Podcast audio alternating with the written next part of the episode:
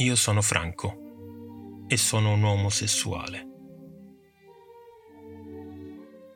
Di solito si pensa alla violenza di genere come riferita soltanto al sesso femminile. Questo è logico, perché in tv si parla quasi esclusivamente di casi di femminicidio. La violenza tra le mura domestiche, quella in famiglia, meglio se tradizionale. Una violenza eterosessuale Eppure la violenza di genere è anche altro, e io ne sono la prova. Vivo la mia sessualità nella maniera più sana che si possa immaginare.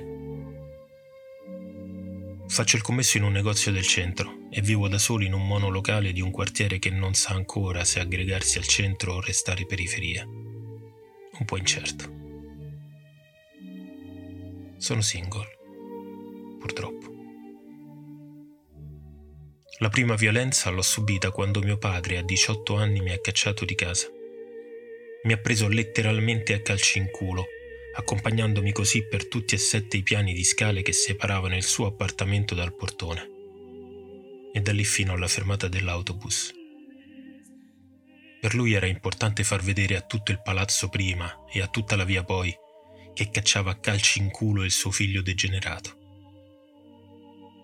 Ora mi sento di ringraziarlo perché dopo quell'episodio ho imparato che è sbagliato nascondere la propria sessualità. Io sono io, Franco. L'ultima violenza l'ho subita tornando a casa da una cena con gli amici. Avevo bevuto un po' e non mi ero accorto che un gruppo di persone, uomini e donne, mi aveva seguito dall'uscita del ristorante. Avevo deciso di tornare a casa a piedi proprio per smaltire un po' del vino che avevo bevuto. Ad un certo punto si è avvicinato questo gruppo di tre persone, due ragazzi e una ragazza. Mi hanno preso per le braccia e mi hanno spinto in un'auto che si era appena avvicinata. Fu una lunga notte. Mi picchiarono, mi insultarono, abusarono di me, uomini e donne. Mi lasciarono poi in mezzo ad un prato. Mi sentivo sporco.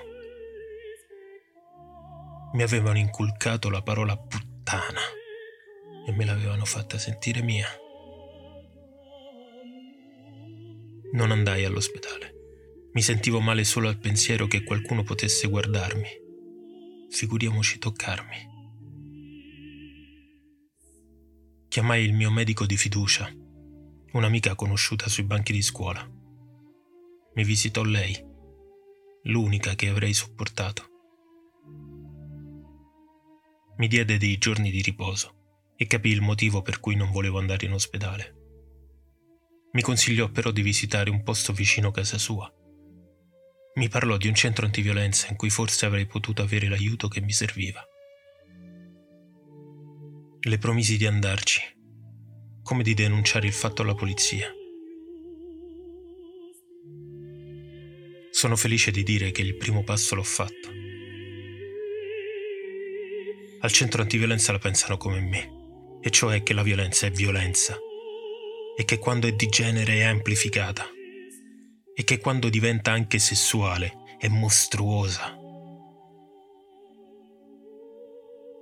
Mi hanno aiutato mi hanno fatto capire che io non sono una puttana.